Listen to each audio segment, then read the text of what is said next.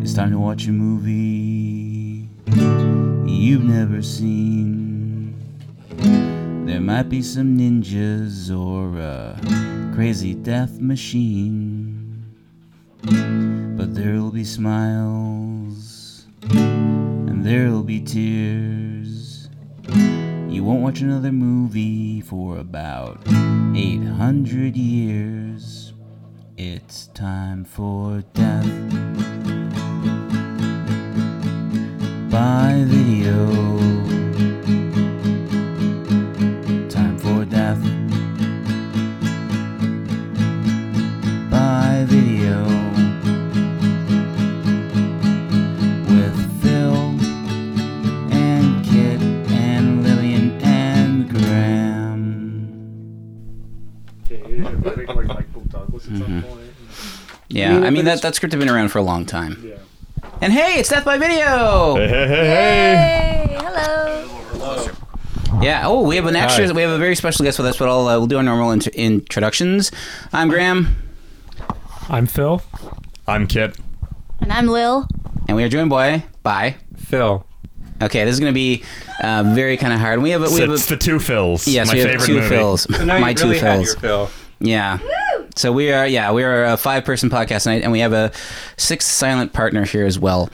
Um, it's okay. Um, you never know. You might chime in. spirit, if not in person. Oh wait, You can cut me out, right? sure. If I pause. sure, I can cut you I'll out. always do like long. I'll do like a long pause, and I'll count to three in my head, and then you can. Okay, sure. I we can me cut you out. out. Who are you? I don't know. Silent. Sixth, Silent B. sixth member, Silent B, sixth yeah. host. I don't even know. It's Vanessa Young. Ghost. Yay! So big, big thanks to our two special guests for being here tonight. We're watching a one of our one-offs. This isn't tied into a series. It is Ed Wood's The Violent Years. Although he did not direct it himself, it was directed by William Morgan, um, who is mostly known as an editor. He directed 50 or edited 52 feature films, and he directed around 14, which might sound like a lot, but back in his time of like the 40s and early 50s, um, was quite a few because back then directors directed a lot. Like John Ford, like hit like hundred and something apparently. Um, William Morgan mostly directed uh, westerns such as Heading for God's Country, um, The Bells of Capistrano, Stardust on the Stage, Home in Wyoming, uh, Heart of the Rio Grande, Cowboy Serenade, Sierra Sioux, Mercy Island, Sunset in Wyoming, The Gay Vagabond, uh, Mr. District Attorney, and The Bowery Boy. And uh, yes, The Gay Vagabond is one of the list of films that starts with the word gay before it was associated with uh, homosexuality. The Happy Vagabond. Yes, The Happy Vagabond. That was essentially it. They exist. So this film uh, is interesting in Ed Wood's career because it's post Glenn or Glenda, post Bride of the Atom or Bride of the Monster, um, but pre Plan 9 from Outer Space. So there's a lot of Ed Woodium tropes in this. Like, for instance, all the female characters have, um, uh, what's the term? The correct term, men names? No, they have feminized versions of men names. So, like, for instance, uh, Jean Moorhead is the lead actress in it, and she plays the character Paula, Paula Perkins. Uh, Good girl gone bad. Yes. Well, she was never a good girl to begin with. So there's The good, a good girl gone bad who leads her degenerate teenage Hellcats down a path of gas station hijackings, pajama party orgies, and cold-blooded murder. mhm. the movie is not as exciting as that makes it seem.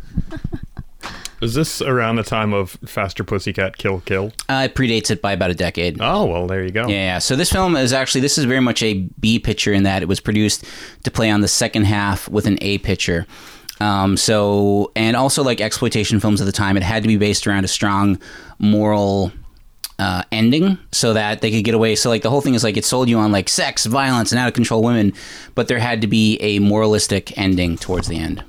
Is that why the movie's so short? Because it is. Is uh, a is a B picture? Yeah, Is B picture. and it's B picture in the legitimate term, like we said. It's the, meant to be the second half. Um, so uh, the other female gang members are Georgia, uh, Georgia for George, Geraldine for Gerald, Phyllis for Phil, um, and that's it on their gang members. There's no kitten. A- And, no Grandma. No, and I want to remind Lillian that when she says something, please reach out and grab the mic. They heard me. No, they didn't. Well, Um, we heard you, and that's that's, what all matters. that- that's all that matters, right? all right. So before we get into the film itself, has anybody seen anything good that they'd like to talk about? I uh, I watched a movie over the weekend um, called The Last Jedi. Have you guys heard of this?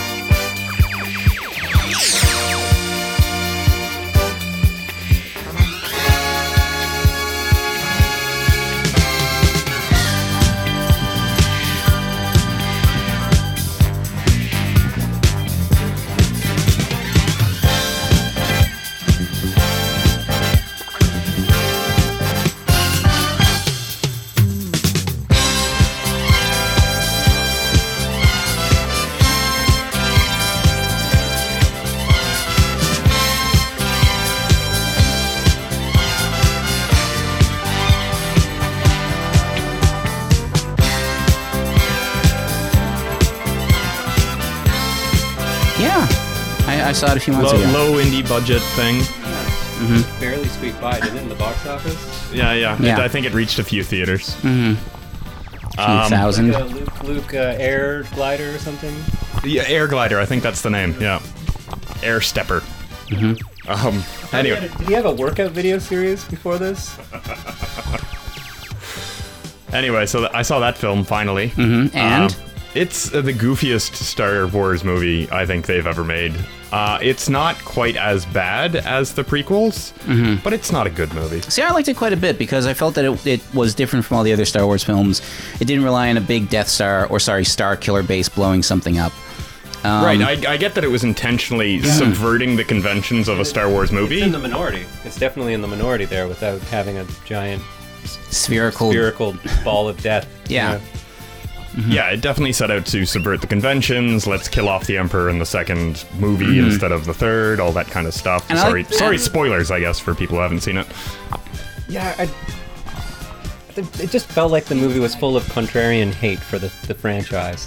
Which is why I liked it so much. I Yeah, yeah. I mean, I think hate is in right now. I just the the goofiness of it, I like uh, Princess Leia floating through space like an action figure is was laugh out loud funny. It's like she could have just gone through space, but she had to do the pose first. think. It was great. She did the Superman pose and she flew just to, to, to safety. It was goofy. The um the some of the humor was a little like I, I like humor in some so movies. the Yoda but- puppet from Empire Strikes Back was not goofy. Yeah, The Ewoks were not goofy. Like the series is goofy. That's the thing. Everyone takes it way too seriously. There's a I- record number of nipples in this one. Yeah, you've got On one Luke- creature, Luke, yeah. Luke Skywalker um, caressing. Kylo, too. Kylo Yeah. has- yeah, we see his. There's Oh, at yeah. least six nipples in this movie. He's quite swollen this um, movie. but yeah, the sight of Luke Skywalker uh, caressing a creature's nipple testicles.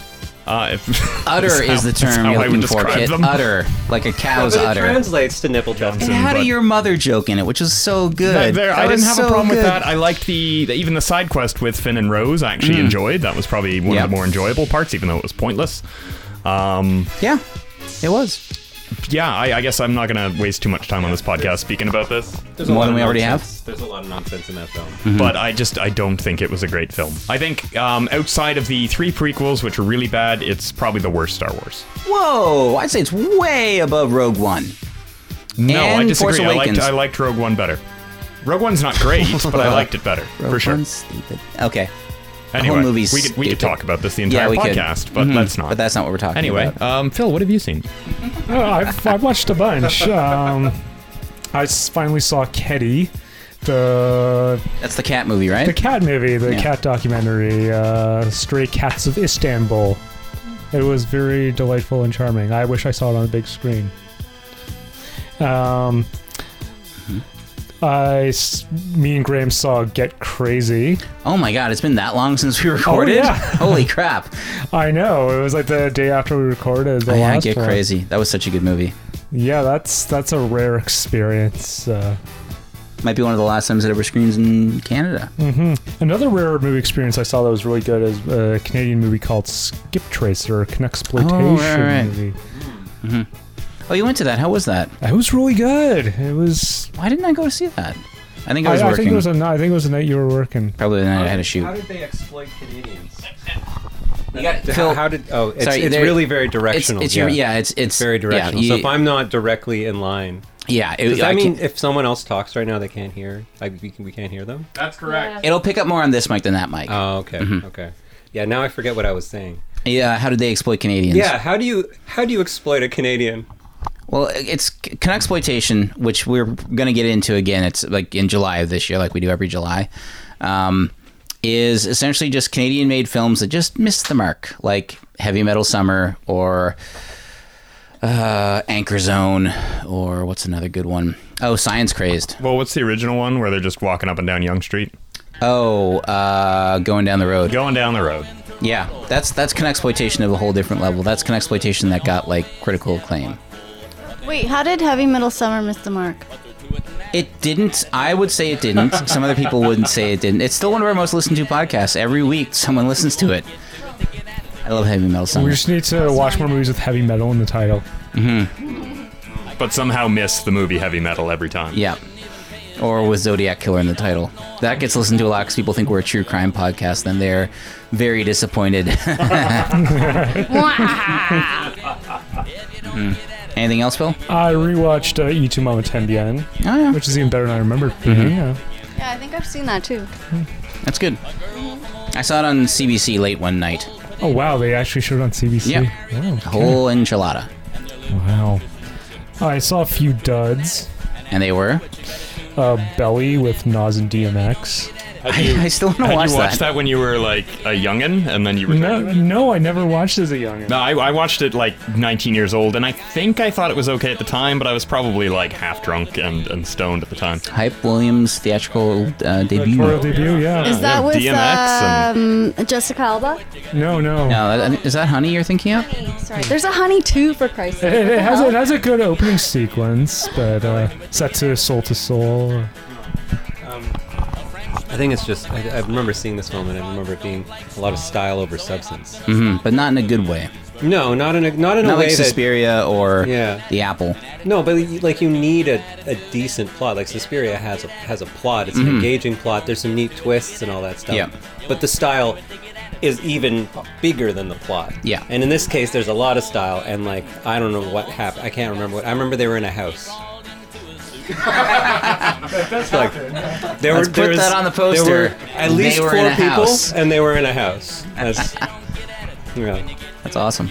I also remember that blacklight nightclub sequence with the glowing eye. I think. I think wasn't Director X like the uh, the whatchamacallit? He was like a, uh supervisor or a consultant for that scene because he he was listed as like special like consultant for visuals or something. Yeah. As if Hype Williams needed anyone to help him with that. Yeah. Yeah. Whatever happened to Hype Williams? Is he still? He's still around. He's still doing music it? videos. Um, Still okay. They don't get that long intro a Hype Williams production anymore. No, uh, he's, he's, he's directed many Kanye West videos. Oh, okay. And that's all we're gonna say about that. Yeah, He's red pilled Kanye. yeah. uh, I saw Thoroughbreds, which was mediocre. Um, Oh, really? Yeah. Mm, I haven't wow. seen it. I want to see it. I was disappointed by Kate Plays Christine. Oh, really? Because I thought I had a lot of high hopes for that. Because I love the the Me film too. Christine, Mm. and I and I'm a big fan of Caitlin Shell. And when I heard of the project, Mm-hmm. it seemed inter- an interesting way to tackle that subject. I, I'm, I'd be curious to s- know what you think of it. Like, uh, it, it just seemed pretty self-righteous to me, and just like riffs on the premise that like it's just inherently problematic to make a movie about Christine Chubbuck. Who's that? Uh, she was the subject of two movies: Kate Plays Christine and Christine with Rebecca Hall. She was uh, She was a News um, broadcaster. news broadcaster who committed Oh, suicide live on yeah. television. Yeah. Me and Vanessa saw her film at TIFF a few years ago, right? She's nodding. Okay. Nod. uh, I saw I Tanya, which I did not like. No? No. Okay. I got the sense that would not be maybe great. I don't know. Was I there mean- any redeeming qualities? Margot Robbie was good in it. Something like- Margot Robbie was good. okay. All right, Lillian. I heard that. Uh, is that all, Phil? I saw Isle of Dogs, which I liked. Oh, cool. I didn't love it, but I did like it. I still want to see that. Graham, have you seen that? No. That's how I feel about. That's how I feel about every. Sorry, that's how I feel about like every Wes Anderson film when I first watch it. I'm like, I like that. It wasn't amazing, but I liked it. Um, and then sometimes I fall more in love with the film. So I'm curious to see this one. Cool. Rushmore was a movie that really grew on me. Uh, Yeah. Because I when I saw it when I first back in high school in the theater, it was like Well, I was like, how come Bill Murray's not hilarious in this movie? Um, basically, yeah.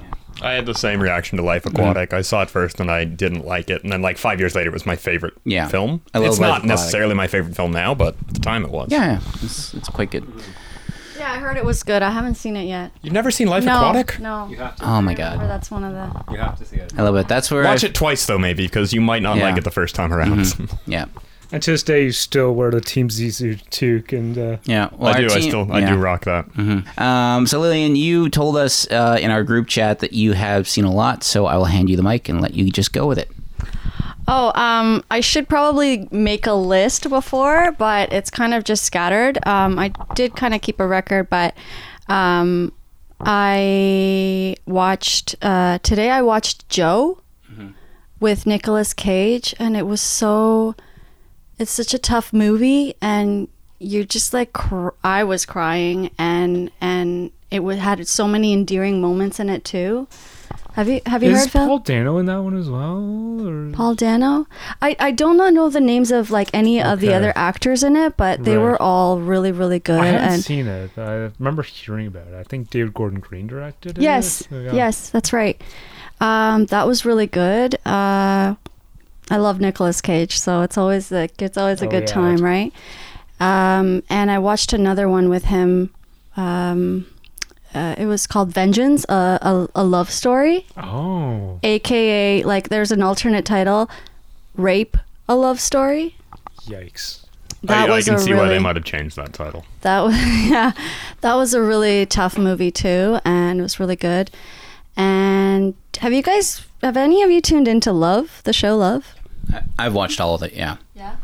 Yeah, I caught up. I wa- like binge watched that one too. It's pretty good, eh? What did you What did you think of the the final season? Because I really liked how they tied it up. How like they went from the second season kind of had a weird dip, and it, it kind of lost its Judd Apatow like uh, business that was all around it. Like it became less about this group of friends hanging out of dudes just saying stuff, and it became more about the characters trying to evolve and grow. And I liked how in the third season they actually like, you know, there was like a definite progression of these characters, and and certain characters that you thought were just kind of like one note jokes actually started having some depth to them that wasn't wasn't there. And also the third season featured professional wrestling in a really great great episode. It just checks off all your boxes. Yeah. Character Well- development, professional wrestling, it's all there. Well, I guess it kind of just built it all up, right? And then it came came came together really well. I haven't finished it. I think I'm probably on the last episode, but yeah, it's good. Um, and I watched another movie, Please Give. It's uh, have you have you heard of it? Yep. Oh yeah. You've seen it? No, I haven't seen it. Uh, with Oliver Platt and Amanda Peet. Oh, I heard about that one. Yeah. Yeah, in New York City, um, this couple uh, bought an apartment next door and they're waiting for the lady who lives in there to croak. she's this old, grumpy woman and she's got two granddaughters that are taking care of her and they're really mean to her. But she's, have like a celebrity director, like like a, a Justin Thoreau or somebody directed that or some something like that. um, I don't remember who directed it, but um, anyway, it was uh, it was good. Marissa Tomei directorial debut. It was something like that. I, I think I would have remembered that if it was her. Um, I don't know. I watched a oh, and Good Time. I finally saw Oh, Good Time. nice. What'd you think of it? I liked it. I liked it, and I was telling you guys it reminded me a lot of Money for Nothing, like the, um, the John Cusack movie. yes, and you know how you know he dyes his hair blonde too. I've never seen that one. oh my God, please No, do with okay. Benicio del Toro too, Oh, and wow. um, uh, For Usual Suspects, I guess. yeah, yeah, yeah. That's that's a good one. Check it out, Phil. All right. Um, and I'll give it to you, Graham. Uh, I'm drawing a blank now. that's the best I can do. Okay, uh, before I take over, Phil, Vanessa, have any of you, what have you guys seen in the last little while that you really liked? No, I, I, yeah, I know. It's like what, what We've have we mostly watched? just been playing Fortnite, but mostly yeah. Fortnite. No, Yeah. yeah, and uh, that's an excellent film. Vanessa, have you seen anything good in the last little while? I know you saw something today. I saw The Ancient Law. It's a it's like a German silent film made in 20, 1923. Um, so the filmmaker is E.A. Dupont. Apparently, he immigrated. I just IMDb this. He immigrated to the states in 1933 because he's a Jewish director. Surprise, surprise! And he couldn't. He made some B movies, which I've never. I don't know. You could look into. I it. should look into it, yeah. Yeah. Um, and uh, then he couldn't get work. Basically, Mm-hmm. he got discouraged with Hollywood, and he became an agent. That's Oh, what wow. I just checked out. So Interesting. by the 1940 or so. So I don't know if he's worth looking into, he and probably is. maybe you guys want to check out one of his films. No, we can. Yeah. We can. We've Later. gotten two requests to do later on in this series, uh, later on in this uh, podcast. One is being the Omega Man, which we will get. And I want to get uh, Ermina Perez back for that because her one of her teachers from New York City is in it. And the other one was The Ghost and Mr. Chicken starring Don Knotts. So It's, uh, Mr. and Mrs. Shepard. Uh, that was that was a Mrs. Shepard, uh, my Nice. mom request. Yeah, The Ghost and Mr. Chicken. I just remember the detail about Please Give that reminded that it Mm-hmm. was shot near my house. It was all shot around Honest Ed's Oh. and stuff. Like, Well, it's and they- it's and I kept it- on it- Mm-hmm. getting notices in my mailbox like, "We're shooting Please Give today." Blah blah blah. not So even it a was- fake title. Not like you know. Oh, I can't remember if they Yeah. Mm-hmm. did, but it was like I knew that um, Catherine Keener was in it and stuff. Yeah, and that's Oliver the film. Platt. Yeah, Oh, and I just remembered another one I watched, Pink Flamingo, John Waters. nice. I still haven't seen that one. It's good. Is it's it? Good. That's that's yeah, the filthy one. That's the one where they eat the poo at the end. Yep. As opposed to all the non-filthy John Waters. Who's the filthiest? Don't they also kill a chicken in that one? Several. Yeah. Yeah. I've, I, I watched um, I watched Pink Flamingo midway through art school, so my reaction was a shrug because Because yeah, that's Mm-hmm. everybody everybody Yeah. was just eating their own shit and Mm-hmm. dressing in drag. That's just that was just what it was in the halls. So moving on to what I've seen in the last since we last recorded, um, I watched from the makers of Turkish Star Wars. The uh, I watched The Sword in the Claw, a Turkish kung fu movie, which was awesome. We might be doing some Turkish films in the future, guys. Just a heads up. Nice. I remember the trailer for Sword and the Claw. Yeah, the dirtiest fighting. Not Um, Turkish Star Wars though. It goes on for hours. I've been thinking about it lately. Uh, I saw the aforementioned Get Crazy. I saw Bruno Mattei's Italian film, uh, released internationally as Jaws 5, but known in North America as Cruel Jaws. Cruel Jaws. It is a movie that can never legally be released ever, ever again because they use scenes from Jaws and a bunch of other Italian Jaws knockoffs to pad out all the shark scenes. It's great. It's really fun, kind of weird. Uh, I want to do a shark ploitation. yeah, shark exploitation. Yeah. Ploitation. Would that be one of them? Oh, definitely. This it's the king of shark exploitation. Yeah. Yeah, it's 70 minutes long and it features like no original footage of sharks. Um, I also watched Escape from the Bronx and the Apple. Ah, yes, Escape Yes. from the Bronx. The Apple? The apple. I guess we all watched Escape from the Bronx. Yes. No, Lillian wasn't here. Uh, What's the apple about? Ooh, the apple's about so much. Um, I, I can't answer that in a sentence. Should IMDb it? Huh? It's it's no, no, a no, musical. no, you need to see it and Graham has experience shown it. it twice now. no.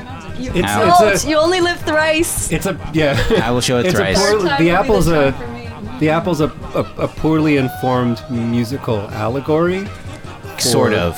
sort of. yeah. about the perils of the music industry and capitalism, but through but capitalism is also So told but s- mostly through silver spandex. yeah I think. Wow. Yeah. with songs that with no subtlety. Yeah, no There is a song subtlety. called "I'm Coming." Guess what that's about? there is. Let's an- just say How they did got you there. guys let me miss this? Oh, you missed it yourself. Um, uh, and another song about methamphetamines called "Speed," which is Yeah. great. I have a you know I have a weak spot for the apple. I know. I I, I've, I love it. I mean, I like how it just abruptly just wraps itself up, right? Yeah, Yeah, so in many five films minutes. they linger through the end act. Yeah. Oh, it's twenty minutes, thirty minutes. You got to fight and conflict. No, this is just no, like this is just we're like done. we're done. We're done. We're gonna Let's walk go off up- into the sky Let's and go go to a into- different planet. Yeah, Which literally n- nothing, but nothing in the movie indicated that was ever going to be a thing. No, not not hinted at in the least. They throw you a curveball, new character in the third act. He's like, "We're taking you to the sky." Not even third act. That was like last two seconds no, of no, the movie. but the last two seconds were the third act, and that's Yeah. the beautiful thing about the film. They There- completely subverted. yeah, there's no third Well, act. yeah, there's it just It just ends. uh, the interesting thing is that there actually is. They cut out a whole bunch of stuff from them living in the hippie commune at the end, uh, including like full production numbers that the they were hoping to release on this. Basically, MGM found out they uh, they sent out a print for when someone requested for a repertory screening, and they were like, "Oh my god, this has all that deleted stuff in it." And so MGM was like, "Oh, good, we'll put this on the new Blu-ray." But then they lent it out for another screening. But then whoever they lent it out to sent back a copy of the original Apple print. Someone had a thirty millimeter print of the Apple, did a switcheroo, and MGM like couldn't trace who did it. You mean they only made one copy Yeah, of the the good version of the film? I wouldn't say it's good, but Oh, I would but- say it. ex- I would just say it's longer. Longer, okay. okay. Yeah, maybe it's, it explains a little bit more about what the hell, like how the guy grew a beard and they had a kid in a year. Yeah. Mm-hmm. Yeah, I was wondering about that. Because literally, they walk into the cave and then it's a year later, and they have this five-year-old blonde Yeah, child. I was and like, he's- people can, I was like, people can do that. Yeah. I didn't know. I'm Yeah. Mm-hmm. learning something.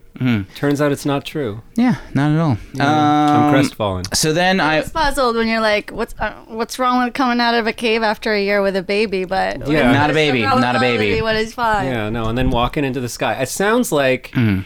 they just got really high, yeah, and then Just, uh, well, no, like the, it's a really a dark ending. Like this is their brain slowly shutting down as they're Possibly. being poisoned by drugs. that could be it. It could be it. Mm-hmm. Yeah. Well, that movie was was I'm like alone. that movie is kind of like the equivalent of when cocaine gains sentience and makes a musical. yes. Yeah. Mm-hmm. Yeah. Totally. It is made by sentient cocaine. Um, then after that, I watched Last House on Massacre Street, aka The Bride, which um, the bride. which Say no more. No, I see the connection.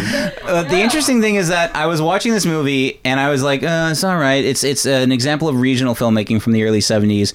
And then all of a sudden there was a sequence, and I'm like, oh my god, I've seen this sequence before. It was on a television set in the film Blood Rage. It's from the same produ- It's the director of Blood Rage produced Last House on Massacre Street. And that made me like it all so much more. But then I followed up with another film called The House at the Edge of the Park, which made me feel really bad about myself. Um, it's from Ruggiero Deodato, the director of um, Cannibal Holocaust, and starring David Hest. Hest, the. Um, Also, live like a cop, Die like a man. You gotta say that the correct way, Phil. It's live like a cop, die like a man. Um, so we, um, so on House of the Age of the Park, it's uh, directed by Ruggiero Deodato, and it's starring David Hess from Last House on the Left, who specialized. I didn't realize this, but he actually sa- sang the original version of All Shook Up that Elvis Presley covered the next year and made a big hit. Um, David Hess had a long career as a musician before becoming an actor, and he mostly acted in movies where he kidnaps and rapes women. And this movie is no different. It's a I can just brutal. Mm-hmm. imagine the, the like the casting process. He's like, but do I get to kidnap someone? Yeah. Well, the the the very first scene is him tra- tracking down a woman in New York City and raping her. The actress was actually played by his wife, which kind of makes you like, okay, they kind of knew what was going on or something. It's a very awful movie, but the thing is, Ruggiero Deodato, despite the fact that he dwells in such miserable stuff, he is such a good filmmaker because halfway through the movie, the two people that are the the home invaders, you start to feel like they're the victims. Then it switches back around, and then at the end of the movie the victims pr- like expose that like this wasn't a random thing like they actually lured these killers in to kill them so every bad thing that happened was these idiot rich guys fault for causing it to happen and you're just like jesus christ like i can't i don't know where my my morals lie in this film or where my because there's no one to root for in the entire movie because they're just bad guys being caught by bad people and then bad things happen No morality, just nihilism. yeah, it's totally a nihilistic movie, and then it ends. Soundtrack's great though, but yeah, it's it made me feel dirty, and I had to take a shower afterwards. Um, and then I watched the new restoration of Deep Red, aka Profondo Rosso, uh, by Dario Argento. A great, great murder mystery. I watched uh, Les Samurai, the Jean Pierre Melville film starring Alain Delon, which was really good. And earlier today, I watched the film Steve Jobs, directed by Danny Boyle and starring Michael Fassbender and Kate Winslet and uh, Seth Rogen as Steve. And that Wa- guy from that '70s show. No, that's Jobs. No, I know, I know. that's I a know. different movie. Yeah. That was re- it was actually really good. I was kind of shocked by it. It was good. Yeah, I, it's it's crazy that they released two Yeah. biopics in such year short apart, yeah. succession. Yeah. Well, it feels that like with the Ashton Kutcher one, like it was out before Steve Jobs' body went cold, and with this one, Mm-hmm. It's like, they they're- had it written and they're like, "All right, guys, we got to pull the trigger out of this. Who who do Mm-hmm. Yeah. we got? Who can we get to play Steve?" they Jobs? have- they First got- guy walks through that door. Who's you have just been punked. No, no, no. You're now Steve no, Jobs. no, you've been punked. Yeah. Yeah. I just remembered I watched Colossal too. That was amazing. Colossal is such a good movie. I love that Colossal movie. was really good. Yeah. yeah. It was so mismarketed. Uh, well, there's no way to market it though. That's, That's the thing. true though. It's like, yeah, we'll just market it as a comedy. Yeah. Mhm. That was actually something I I found out. Um, Netflix originally categorized everything by genre, Yeah. but they stopped doing that because they realized that people don't watch by genre. Yeah. Except for They- me. Except for you. No, but I mean, like the genres they give, it's, there's there's these sort of categories, but people, But they're, like, when they have an mushy. interest in Yeah. films, it's usually something a little more subtle than that. Mm-hmm. And obviously, yeah, if you're marketing by genre, a film like Colossal's not gonna. No, Not gonna but find a uh, home. I, I do like I'll if I feel like a comedy, I'll put comedy, and I'll see a wide range. Like it'll be, s Mm-hmm. it's not like like you'll see colossal in action, and you'll see it in other categories that's- too. that's so what they I- just scatter it around. I think that's but what they do. Yeah. Mm-hmm. They, they don't they don't pigeonhole something into one exact thing. They You'll usually see give it it in a, a bunch of categories, cloud yeah. of categories. Except with their weird specific categories like critically acclaimed ultra violent female led dramas. yeah, I mean, Seriously, I saw that and I was Hmm. you like, do. you might like this. And I'm like, okay. Sorry, Yeah. Vanessa, were you going to say something? Um, sorry, is it Shockwaves? What's that podcast you listen to? Shockwaves. Mm-hmm. Yeah, it was like I remember like one of the few episodes I ever watched or listened to. Um, it, they were discussing Colossal for like a good hour, and it Yeah. Mm-hmm. was very divisive. Like there was like one or two guys who like loved it, and then someone didn't like it at all. Like was really annoyed with Mm-hmm. Yeah. like the character. One, just- yeah, the Jason One- Sudeikis yeah, character twist, Yeah. which that was amazing. He- But, that, like, I that he thought it was wasn't the brilliant. person that you I actually guess hate he this comes guy. across as. Yeah, this guy exactly. is And- a monster. Yes. Whatever, Kit. You haven't seen it? He hasn't seen it. Hmm? I haven't seen it either. I just remember it was like Mm-hmm. It's, divisive. it's really, really good. isn't the film about monsters? Yes, Yeah. it was it was well done. I think that's all I'm saying. But like, is it? Do you like Anne Hathaway as an actress? Look, I heard that like my brother was asking my brother was telling me that there's this thing about Anne Hathaway, a lot of people don't like her. And He's like he thought I didn't like her, my sister didn't like her. I'm like, "What? No, I I, I don't know. I never had any feelings about her. She wasn't somebody that I was like, "Oh shit, Anne Hathaway's in it." Like I am about some other people. But uh I didn't really I I don't know. I didn't have any, but I liked her. I liked her a lot in this. I, I thought Like it, for five seconds, people stopped hating Anne Hathaway when Rachel Getting Married came Yeah. out, and then they went back to hating I just, her. I, I, When she like hosted hosted like the Oscars with like James Franco, didn't the- understand the hate. um, she, well, but- she, she's what's she's called a tryhard, and I hate this whole thing of like I won't see a movie because I don't like this actor. It's like if I went by that, there are so many good movies I would never watch. Like there are people I know that will not see anything with Ryan Gosling in it, and I'm like, you know, you know I who I'm hate talking Ryan about. Gosling. but His will, stupid little lips. You ever but- see him in profile? but- stupid little lips. but will you see a movie with him? Will that stop you from watching a movie he's in? Not if there's a profile shot of Ryan Gosling. He's in good movies though. Yeah, there are actors that I'm like, oh, I don't like that person, but I'll still watch a movie and not just be like, because that like the whole ha- hating Anne Hathaway thing. Like, because I remember when Colossal was coming out, and I said, oh, who's in? it? It's like, oh, Anne Hathaway, and so many people are like, oh, I hate her, and I'm like, how can you hate someone you don't know? And they're like, oh, she just tries hard, and I'm like, I've never quite understood so the hatred stupid. for Anne Hathaway. I, I only learned there was a hatred from my brother. I didn't know there was a thing. yeah, She got her start in like like teeny bopper Disney kind films, of films. yeah. Disney films, and But but that the Princess Diaries was that Yeah, yeah. one of them. Yeah. yeah, That was a good one. Julie Andrews. with Julie kidding, Andrews. I have no idea. I haven't seen that and you watched that as like a grown man too. you were like, 30. Listen, no, You're, like, I was 30. I was a You watched grown that? man, but I watched it as a as a young girl. Well, like Nicholas Win- Like Max your was inner telling me it's woman, really inner- good. He inner liked girl, it too. inner nine-year-old? Princess Diaries. He said I was. Well, like Nicholas Winden Refing always says, inside every grown man there is a 16 year old girl. And on that note, we're going to follow some other 16 year old girls that are up to no good in the movie The Violent Years. Oh, segue. And that's why I'm the leader of this podcast. So we will be back after watching The Violent Years. Be back in a moment. Bye bye. They're shooting back. What do you expect him to do? Throw powder puffs?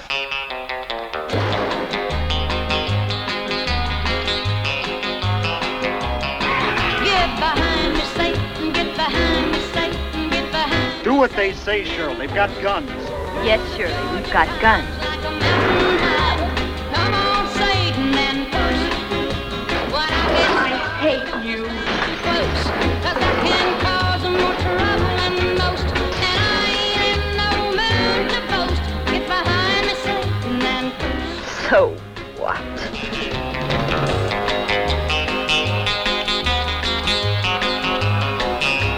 Get behind me, Satan, get behind me, Satan, get behind me, Satan, and push. I'm real gone mad, and that's just too bad. These fool kids, when will they learn? These aren't kids.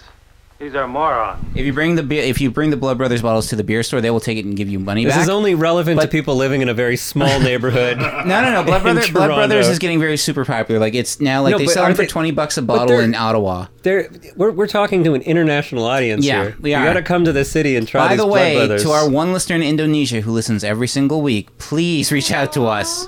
yeah, we'll, Yeah, we'll I- tell you about the beer. We can send it to you, but we'll Yeah. tell you about it. We love you, Kevin. Is it Kevin? Is that his name? Why do you just assume it's a dude, Kavina? Kavina? I don't know if that's a traditional Indonesian. Anyways, we're talking about Blood Brothers Brewery on Gary Avenue in Toronto, um, which started off pretty good. Now I kind of hate its guts. Um, Great beer though. great beer, but like seriously, like Brothers is over. Yeah, it kind of is. Like, or like, just like put your bottle thing off to the side. Bellwoods does it right. They've got their whole drinking area one thing, and then if you just want to buy a couple bottles to take home, boom, there's just a little side a- area that's just for that. More like Blood Bothers. Blood bothers. I like it. I like it. I like it. So we just speaking of bother, um, we just watched The Violent Years. Not a good segue. Yeah, it was. Shut up, Kit. Um, which featured a bunch of young bothers that are out, out to cause no good. Young father. Young bothers. I'm, I'm coining that phrase. We are stretching the definition Mm. of words here. So, take it away, Vanessa. Oh, what? No, I was gonna say I believe they're called delinquents. Yes, they are called delinquents. Yeah, femme fatales.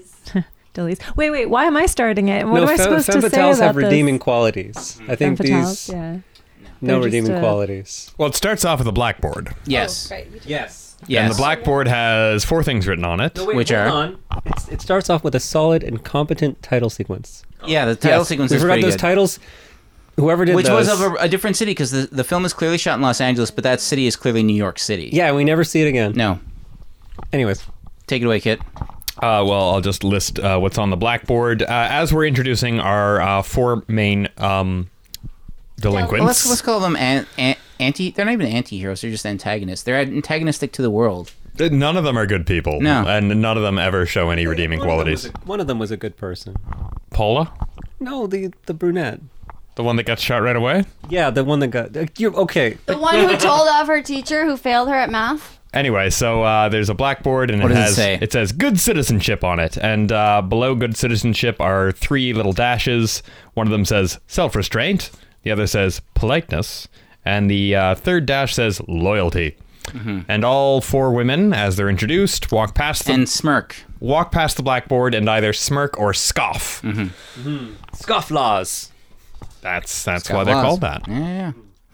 Yeah. So, and then we are taken to a judge where we get a little flash forward here where a judge is, um, well, judging two parents for some reason we don't know why, and he's he's and moralizing. friends. Let's not forget their friends. Yeah, yeah, their friends are there. Yeah. Um, they're friends, and they're um, they're he's basically just like right off the bat moralizing. And the thing we pointed out, I think I pointed out in the intro, and uh, it's very true in uh, now, is that all these films about juvenile delinquents or like anything that contain any sort of um, illicit behavior whatsoever had to have a very very moralized ending and here we're getting a very very moralized beginning as well but then we are Mm-hmm. Well, the- introduced Mm-hmm. The, judge mysteriously denies their request, and we don't know what the request. Sorry, the judge mysteriously denies their request. we don't know what that request We don't know what is. the request is. We're building tension here. intrigue Storytelling 101. This one was Mm. a very Ask a question is a and don't very answer till very the end. long sixty minutes. We should point out it's it's it's only sixty minutes long, but it feels like a solid hour forty five. I liked that. s- I liked that scene though. The way it was shot, you just see the back of the parents and the judge in the middle. I thought it was nice. A rare, rare example Yep. of artistry in this film. It actually had a good transition here, which I pointed out at the time. When you see you see the back of the, uh, I guess you'd call her the mother's head. She's wearing a, a cap, like a Yeah, one of those like 1950s. women's hat. Yeah, and then it uh, transitions nicely to a blonde hair, which is her daughter, and we see Yes. the back of her head, and she And then turns she turns around and and, looks says, at the "Hello, camera." mother." Yeah, and we are introduced to their very very I would say She has a sterile. nice bob, yes. Very nice bob. I, thought I thought you were Nice gonna say bob. nice bod, but okay. That too. Good save. Yeah. Yes, that too, though. Jean Moorhead, uh, who plays Paula Perkins, the lead in this film, she was in Playboy in 1950 something, apparently. That's according to the IMDb page. Um, So wait, when was this film made in relation to that? this was nine- Eight or 56? Yeah, This was '56, and then she was in Playboy the year before. the year before. Yeah. Paula. Oh, okay. So that's So Ed, Ed Wood had a subscription to Playboy magazine. Or And sh- she's a she was just pre- These are working these were the actress. pre-nude years, I would assume. yeah, yeah. It was the Oh, They had pre nude years? they didn't sell that well. Is there nudity in this? Like other than just No. a, a top come her top comes off one of the No, not even. She's like about to. pull it up. yeah. Not even. No, I'm ta- the one of the victims. Remember, she takes her no, she takes her skirt off and then She's in she her bra, yeah. yeah, she's in her bra. No, this was a very this this was definitely meant for the uh, for the Bible Belt states because even at the end of the film, jumping ahead again, like the priest or the priest, the judge says we must return to religion, and this being 1956 is kind of laughable because religion was very much a part of uh, contemporary American life, and it crossfades from his you or his uh, moralizing to a shot of a church, and then back to him moralizing again. Um, so what was I going to say? Yeah, yeah, no, this film is, is very chaste for being, other than there's a little hint of, of woman on man sexual assault and uh, a lot of insinuations of pajama partying. Mm-hmm. Um, hmm, they, they really did not pronounce the word pajama very no, it was clearly pa- the first. I know, it was like a parama party, Yeah, paj- a panorama party. paj- pa- pagina. Panda party. Piranha Party. Piranha party. Piranha Mm-hmm, party. Yeah. So yeah, I think after the blackboard scene, uh, so we see all each for each of the uh, the gang members, which are four, and and then I think we see them. Oh, and then the judge, and then Transition to morning in Paula's yeah. house. And, and it's her and birthday. yeah, her mom. no, no, her no, it's- mom it's not her in the birthday morning- then. Her mom's like, "Sorry, I gotta go. You have a good time. I trust you. Here's a blank. Yeah, I'm gonna write but you no, a no, check. no. But here's a blank check. Her mom actually gives her a blank check. she's going on a date. She's with a going on. guy, A, she's going on a date with a and guy. She's like, "Do you want to take my car? Let's, my uh, car. Take my car. I'll write you a Here's a check. check. And oh yeah, it's blank. And she's like, "Oh, Mad money. oh, it's yeah." And so she's like, "Mom, Mad um, money. I like. So how do you know I'm not gonna? What did she say? I can't remember. You left it blank. You left How do it know blank. I'm not gonna max you out or whatever. or- or I think it is whatever I how want. how am I uh, bleh, not gonna write out something write a fortune on it? And the mother's like, oh, ho, ho, Paula, you know what you're you know you won't. You're a good girl. Yes, blah, you're a blah, good blah, girl, et cetera, but et cetera. she's not a good What I girl. couldn't understand was the switching of cars. She's like, "Well, uh, go, you can take my car, and I'll take your car." But her car, the Paula's car, the young young girl, was like a nice convertible, pretty Mm-hmm. Yeah. flashy, good for a date. Well, I think I think the the thing is that the mom wants to drive around the young flashy car, but also it's set up that later on she brings in her car. So every year on her birthday, her father buys her a new watch and her mother gives her a new car. Other way around, no? No, no, no. no. That's, oh, that's yeah. right. That's right. That's right. Sorry. So we So see her mother loves her more, as we can tell. Yeah. the gifts are much by more purely substantial. monetary thing, and her, and her mother doesn't even work for a living, so I don't know how that works. Um, So I think the father loves her the most. He's paying for all of it, right? No, her mother's on a committee of some sort, isn't she? Mm-hmm. it's charitable. oh, okay. Yeah, charitable. There's no money in charity. no, no. We all know this. Yeah. Um, the real money is in sport. Um, so The real money's in robbing gas stations. apparently. As we come to see. Yep. So then after she's given the check, she briefly no, she doesn't see her father. So she goes and meets up with her gang of delinquent friends, and they decide, okay. Uh, we're going to take your mother's car because it's a nice hard top. It'll fit all four of us very Wait, wait, comfortably. hold on. There's a plot hole here. What's that? They're going to rob a gas station. Yeah. But they have a blank check. because that but as we've learned as Oh, she yeah. states she doesn't do it for the money if she, She just doesn't do it wanted for the money, money. there's plenty of that at home Gotcha. Real baby. she's a thrill seeker We also get that um, little short scene before there where she picks up the phone. She's like, "Hey, George, it's Paul," yeah and we get the whole she used all the all the uh, Yeah. masculine versions of their names yeah. Phil and um, george paul gerald jerry J- J- I think, uh, Jerry or Jerry. Gerald. so uh, then what happens phil bardak They go to the gas station. Dressed as men, right? Dress, yes, they're With beautiful eyes. beautiful eyes. They're wearing page white caps. They got bandanas around. they're wearing their- pants yes, they're wearing pants. Jeans, even. Mm-hmm. Yes, there, there, there's denim being worn. Real broads. Real The- buzz for real buzz. and they Big take for, they jackets, take yes. forever to rob that gas station while they hold the gas attendant uh, Yeah, at there's, gunpoint there's some real there, there's some Mm-hmm. smoldering eye contact being Yeah. made. Mm-hmm. That gas station attendant's wearing one of those old timey paper hat uh, uniforms. It was a union job back then. He had a Yes. good life. Oh, Yeah. Um, and uh, then Could afford after a they, house on that salary. yeah, you totally Yeah. could have. He was pulling down a solid If thirty k a only- year. If only he wasn't in the wrong place at the wrong time. I know. Those gas stations. Um, so the girls come out with the money, and then they hit him in the back of the head just before he leaves, and kind of knocks him. They, they lightly club lightly him tap in the and he back of kind the of head. falls to the ground a little bit shaken. He takes a safe. He takes a safe tumble. Yes. Cut to a hospital. Do you think he'll make it? It's pretty bad. It's touch and go. He's hurt pretty bad. He might never wake up from it. And you're just like, wait, what? Like they lightly Mm-hmm. tapped him on the back of the head, and all of a sudden he's like in a coma. Yeah, and this is the seventh gas station that's been robbed. Seventeenth. Was it seventeen? Yeah. it's seventeen. And then and they're they're finally coming around. They're like, The cops are like, hmm, there might be some something going on at these all these gas stations. that yeah, are I getting wonder if robbed." this is awfully fishy. There's a lot of lot of thefts. Yeah. a lot of And- But robberies. we'll set up an extra attendant after 10 p.m. It's kind of shocking. It's Mm-hmm. kind of shocking that there are even 17 gas stations in this town. well, it is Los Angeles. Oh, yeah, that's Yeah. No, I thought it was New York. No, no, no. The, the the opening title sequence was over New York, but it was clearly shot in L.A. It might have been shot in like I don't know, like somewhere on the outskirts, like maybe early Burbank or possibly what's another L.A. suburb? I don't know. San Bernardino, Pasadena, yeah, possibly Pasadena. Um, and so uh, this is where we're introduced to Paula's father, and Paula's father is a newspaper man because he works at a paper and all he's day long. tired. Yes, He's tired. That's the first thing he says. You tired? And then his his reporter says, Yeah, yeah, I'm tired. Yeah, he's very Are tired. they both tired? They're both tired, yeah. It's a really exciting start to the Yeah. scene. yeah. Yeah, the entire uh, the entire newspaper is made up of two men.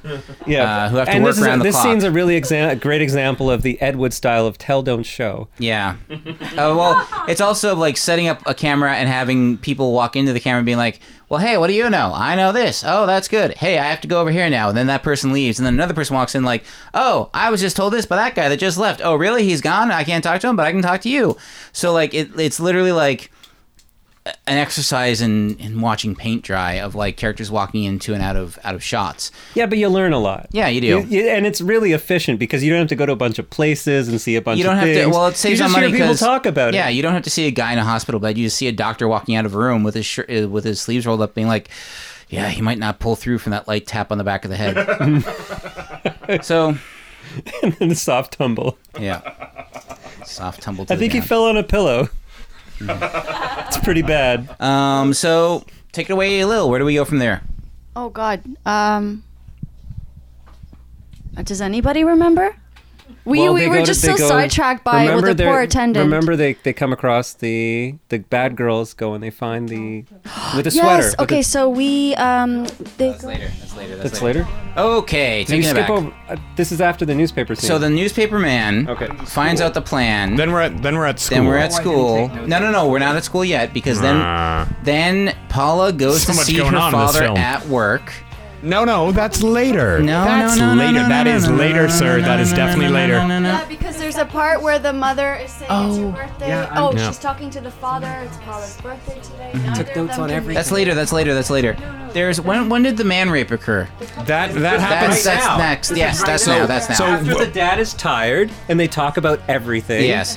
Then Then we go and actually see some action. yeah. Well, then the girls are all at school and they're like, blah blah blah. blah let's go, uh, blah blah. We gotta. no, because the Yeah. whole thing about the whole thing about the no they're just no talking but about their but, next- but their the, next- the thing is Oh. they they Sorry. the Paula tells them that they can't hit gas stations anymore because she No, found out that's from her later. That's later. That's later. after I know this talking to her this dad. plot Okay. is All right, is all right, very all right, hard to all right, take. all right. This is a this is a sophisticated movie. Yes. So uh, Okay. uh, before all of that happens that you just described, they uh, oh they just I guess we start and they're sticking up a uh, guy and his girl. Yeah, yeah. Yes, that's what I was saying. They go. That's when the man rape happens. Um, so yeah, so they're they're like robbing a guy and a girl, and they um, They steal a measly eleven dollars Mm-hmm. from the man's wallet. and they were very frustrated. Though eleven dollars, and I'm just gonna punch it into the old. If someone wants to take over the plot from there about what happens next, I'm gonna punch it into the old. Well, um, it wouldn't matter to inflation. them because she's already getting blank checks from her mother. So eleven dollars is eh. chump change, sir. Chump change. But um, she uh, she found another use for him, didn't she? Yeah. She found Uh, wait wait she first first they steal the the girl's sweater. She's he's he they're in a, the two the couple's in a car. They're making out. That's a They're like, hundred dollars and ninety-two cents in 2018 money. get out of the car. spoiled, eh? Mm-hmm. Take off your sweater. Yeah, It was a pretty nice sweater. yeah. And luckily, she's got clothes on underneath her sweater. Or Yeah. We would have seen something racy. As any decent woman does. Yeah. I, and Yes. Mm-hmm. At that time, everyone had clothes under their clothes and then clothes under those clothes. I Um, still think that's So they, they take her sweater, they rip up her skirt, they tie her up, put her in the back seat, and they take the man into the woods. Because one of the him gir- as a- well, because one of the girls is like, uh, well, what do we do with her? Well, tie her up and toss her into the back of this garbage heap. Um, and then and then the, the woman's like, yeah, what, what am I supposed to tie her up with? Um, uh, use her skirt. Yeah, tear up her skirt and tie her up with that. And they do. Yeah. and we never actually see her with her skirt off. The mu- the movie is very demure in this way, it's, so it doesn't show any of that smut. thing I want to point out is that as the gang is rushing this young man, this poor young victim, into the woods, they just stole his money. They took off his girlfriend's sweater. They're all very, wearing very sensible shoes. That's something I appreciate about this film. They all had flats on, because I mean they're going into the woods. They're they're gonna they're committing crimes. You can't you can't wear pumps. Well, well, they're not they're not a couple of stoops there, Phil. Yeah, no, and I mean they were dressing in men's clothes. so. I I'm just wearing want to flats. It makes doesn't make uh, it makes makes a huge um, difference. Also, footprints. Oh yeah, but I just want to point out that I am correct in my plot that after the scene in the hospital, she goes to see her father because then they go to. s- Okay, so she goes to see her father. Shut up, Kit. They, they He he just read about it. No, they, she goes to see her father. Her father tells her they're gonna put a cop at each gas station. wait, wait, wait, wait, wait. Then she 100% goes to later. school because she says I have a long lunch and a 1:30 class, and that's where she meets up with her friends. No, this is and definitely then she a, says, Graham, Graham, I- that is hundred percent later. How many of you have seen this movie more than I once? took notes on the whole. Well, it's it's kind of sad that you're you're mixing up the plot so much if you've seen it more than once because I've seen it once and I know that that happens later. And That happens the day it of her birthday, Definitely which happens the day of her birthday. which You happened. guys, do you guys want to bet like a beer on this? Remember, Dad, you're a peach. No, no, you guys are wrong because we're not. because here's the thing. Her birthday. Oh yeah. Yeah. All right. Sorry, I just remember now because she goes to see her father and he says happy birthday. Right. Okay. This is the most heated death by videos. All right. So what happens The next then? violent What years. happens next? Yeah. See, here's the thing.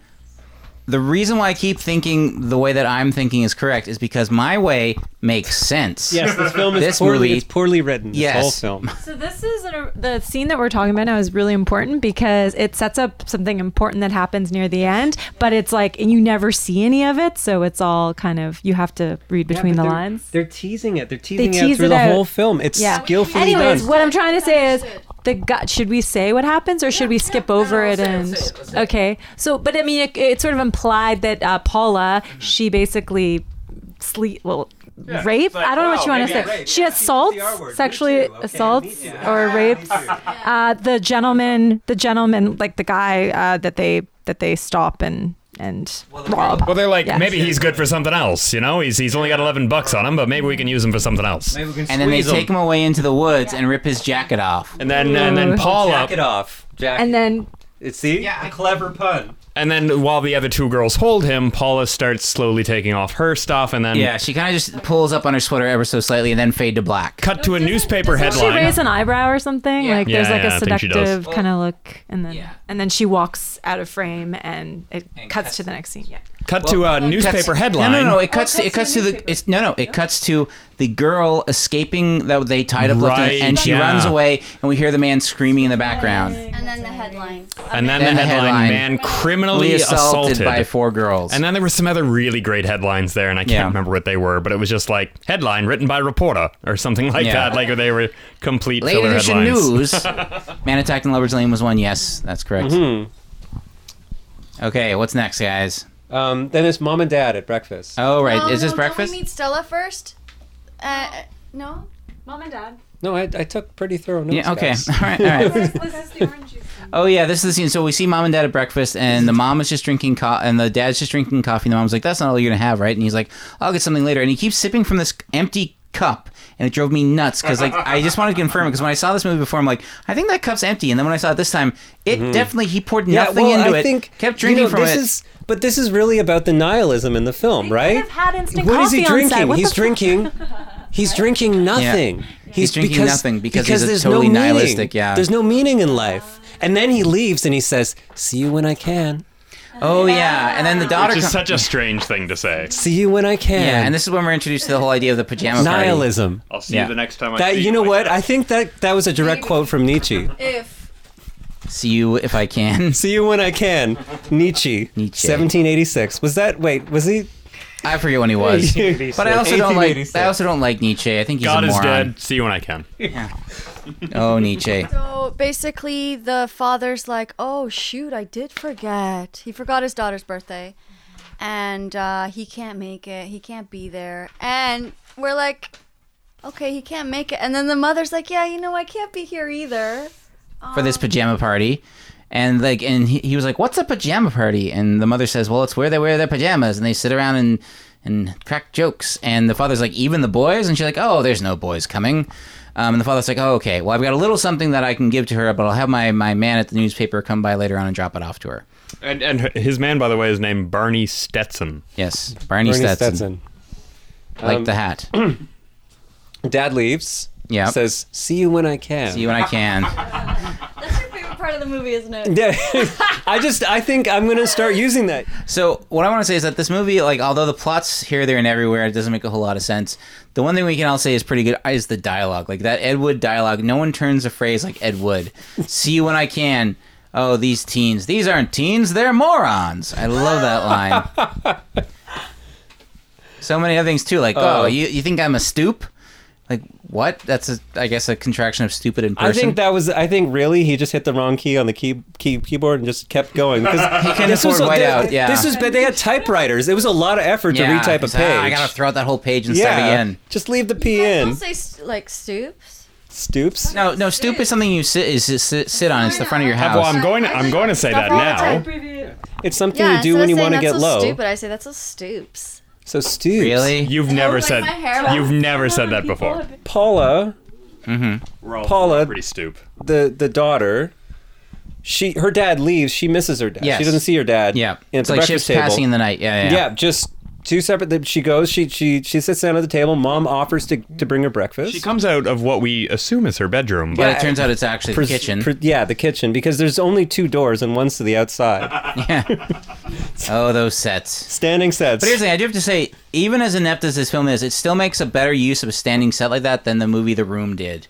Like they put up a, a fake wall outside, so you could actually see them open the do- like open the door completely and walk outside. Whereas the the room had them opening up the door like like an inch and then trying to like shimmy through without showing the outside world. No, I gotta say everything was nicely shot in this, and yeah, it was I did remark the focus is pretty spot on because I've seen a lot of like low budget films from this period, and like there were quite a few shots that are like definitely out of focus, but not in this film. This film had good sharp focus. there are a couple of spotty racks. Yes, A couple of spotty Mm-hmm. racks. But they, they go always from caught one up. to focus to another. Don't quite get that transition. yeah, no, it's not quite as clean, but they always land on there. They Yeah, always they land. get there. Yeah, they, they, get land. there. You Yeah. know, it's like old faithful, the focus puller. Yeah. You know, the guy Well, the thing is, like been this, in the industry for a while, but he exactly. gets there. He He's gets not, you know, there. not a top tier focus player. He probably like pulled focus on like the silent version of King of Kings or something. yeah, yeah. You know, back when you had to like, r- you know, when you couldn't actually see what you were shooting I'm like before struggling reflex for some lenses. kind of reference for like Yeah. 19. What is it? 1950s? The 1950s. Was it? Was this? This was 1956? 56, yeah, Yeah, yeah. 1956. I'm like, what the heck can you say about focus pulling in 1956? It was a, it was a, it was a skill. It was it was a mathematical skill because they would have to measure it because the focus puller Oh, there yeah, was they- no monitor. They they weren't even looking through the lens. They were look, looking at like the where the actor would hit their mark. and Yeah, have they were to, just like- eyeballing it the whole time. they were- no no well they were eyeballing but they also like there was a lot more math involved. Like they would like figure out distance and figure out okay so they walked this far I have to like turn it turn the the the focus ring at this speed to make sure that they're constantly in focus until they hit this mark where I've got a mark point. It was all very like it was more mathematical at that time. These guys were geniuses. Yeah. yeah. And one of the reasons the father had to work was because of all these uh, things that are going on that these crimes. delinquents are these crimes, and he's he, anything something can happen something can happen at any time, and he's got to be there to write about it. because they got evening papers, they got morning Mm. papers. Yeah. There's a lot of papers going out. Yep, this is back when the news was king. The print media.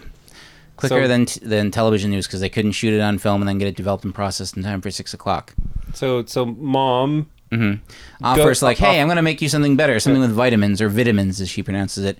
and she goes into the kitchen, and then Paula just bedroom. gets Yeah, up. she goes into the bedroom, bedroom. slash kitchen. they all I, I thought it was the kitchen. I don't know why you guys are thinking it's a bedroom. because that's where Paula came and yeah, but Paula entered from there, and we don't know what's on the other side of that. They never established. We're making Well, jokes. the stairs to the rest of the house, maybe to the upstairs, is probably through the kitchen or something. I don't know. It's a possibility. that's plausible. Yeah, I don't know. We never see that fourth wall though. That's the pro- that's the problem. so uh, then Ed, we Edward was counting on viewers like you, Lillian. yeah. anytime, Ed. Anytime. Um, so then uh, we sh- uh, what happens next? So then yeah, Paula gets up and leaves, and then Mom enters like bringing in a glass of orange juice. So then where do we go from there, Vanessa? Paula, so you said she left Yeah. the house? She visits her dad. She visits her dad. visits her and dad. she's snooping around. She wants to know, uh, you know, what does her dad know, and you know, so she can figure out her, her game plan. Like, what is she gonna do? Yeah, and like how much trouble are they in? Yeah, yeah. How much can they get away with still? Yeah, because at, at this point the cops are treating the the criminal assault of the man, the rape basically Yes. in the in the forest, and the gas holdups as, As separate, separate- uh, issues. yes. So she asks about them both, and to get the get the deets. Yes. She gets the skinny. At that point, do they know that it's like they're they don't know uh, they don't know anything about the suspects. They don't have any inf- no clues, no fingerprints. Just no- just four guys with beautiful eyes. Well, what the police theorize, which he, which he says, is that he thinks either they don't have records or they're from a different town. And the police chief is betting on they're from a different town because even when they showed the young man photos of like juvenile delinquents, he couldn't ID them. So therefore, they must be juvenile delinquents from another town. Mm. Because clearly these are they're tracked from birth. Yes, exactly. Their feet are dipped in ink and they've got Well, those I- like cute little baby like footprints. Yeah, they they do this because they know the bad parents, Mm-hmm. right? And so they track the bad parents, find the kids. The apple doesn't fall far from the Yep, tree. take pictures So- of the kids all the time. They know all the bad ones. basically now so they know that gas stations are that's their their target and so they're gonna have at what 10 p.m they're gonna have uh, someone on guard Yeah, an extra attendant who's extra actually attendant. a cop in disguise. oh right undercover so cop at least at the least gas station to 17 catch cops him. taken off the streets to pump gas. Oh yeah, your tax dollars at work. Actually, that was a recurring motif. Whenever there's a newspaper, there was like citizens group demands lower taxes. You can tell Ed Wood just had like an axe to grind. Like he was getting like taxed for something and couldn't keep his house. So every single newspaper had like a little like like citizens demand lower property tax. Lower property tax needed to blah blah blah something. I don't Ed know. Wood and his secret libertarian agenda. Yeah, actually, he wasn't that libertarian, despite the cross dressing. You would think to each man their own. Not Ed Wood. Um, so then, uh, She- where do we go we, from there? we learn in this scene actually that, that Paul is up for election as Oh. president of the studio student body. Student body. I think that's a really interesting detail. or at least that's what she's. Lying. yeah, she might be She's full lying. of She might lies. just be saying that to make her dad feel better about Yeah. her. Like, why aren't you in school? Ah, you know, classes don't start till 1.30 today and we have Mm-hmm. an extended lunch. What? By the way, what high school is she going to where classes don't start until 1.30? Oh, she's lying. She's going to the high school of lies. Yes. That's the one. No, uh, she does something like a long lunch hour, which is hilarious. Yes, A long lunch hour. To be fair, in high school you could you could set that up. You you had the option to sometimes you would get like a double lunch and it was like, sweet, I got a double lunch. I'm gonna go definitely get stoned and miss third and fourth Well, periods. we used to have something Oh, called Ah, a the good spare old, the good old spare. Good old spares yeah that was like I- that I was used the, to- the double lunch I used yeah, to put the on spare. eyeliner and rob gas stations. So So at this point, I think now is when they go and meet Shirley is her name? Is yeah, that the name? and we get to Yeah. see the incredible Stella? suspension on Paula's car. Well, yeah. First, yeah, Yeah. That, that Oh, happens. yeah. First, they meet at the school. Yeah. And uh, the one, the one chick, I forget. Uh, maybe it's Geraldine or Georgette, and she's like, Georgette. "Man, I, I, I really gave it to that one math teacher for failing me, and I can't wait to and destroy that, this oh, school." And that, and that vice principal had me down on the carpet, which I was like, "What? What? Uh, down on the carpet? What does that mean?" It's a turn of phrase. Yeah, she really brought me to the carpet. I'm like, "Of what?" Um. So, anyways, they go to, to Stella and or Shirley. I can't remember. Um, let me look it up because It's the- Sheila. It's Sheila. Sheila, yeah. Right. The Which crime is, mom. Interestingly enough, the name of Sheila is Ed Wood's uh, name for when he was cross-dressing. He would go by Sheila. So then they go to they go to Stella and they like tell her like, "Hey, we you know we want out of this. You know we can't knock off uh, gas stations or rape men in the woods anymore." so we have to go and um, we have to do something different. She's like, well, I, I think the wood wood uh, was extracurricular. I, I don't think that uh, Yeah. Sheila was getting them to do that, but So they give her the, the, the jewelry and stuff, which she then fences, and um, she says like, "Oh well, later on tonight, I got a plot for you. Like, um, there's certain group that'll remain nameless. They want you to like trash a school. There's some money in trashing schools, and they're like, they're like, the girls are literally like, are quite." Frankly, She says it's a foreign plan. Um, It's a foreign plan. It's a foreign plan. So if a flag gets damaged, it's okay. And the girls are like, "We mean we get paid to smash up a school? That should be great." So then they go to um, to Paula's birthday pajama party, which is full of nothing but forty year old men in their Yeah. pajamas, and one 45 year old man in a smoking jacket. and and not not an iron or steamer in sight. No, because everything is wrinkled. Like surprisingly, considering the costumes are amazing and the rest, and Yeah. they really dropped the ball in this scene with costumes. Oh yeah, it's wrinkly everywhere. Wrinkly. they, they got a jazz record playing though, and, and everyone's smooching up a storm. It's basically just people sitting on the couch smooching. I think we need to bring back pajama parties. Yeah, yeah, I think I so. would yeah. attend a pajama. Pretty comfortable. jazz music, Jazz music. smooching, smoking, st- a little stabbing every now and then.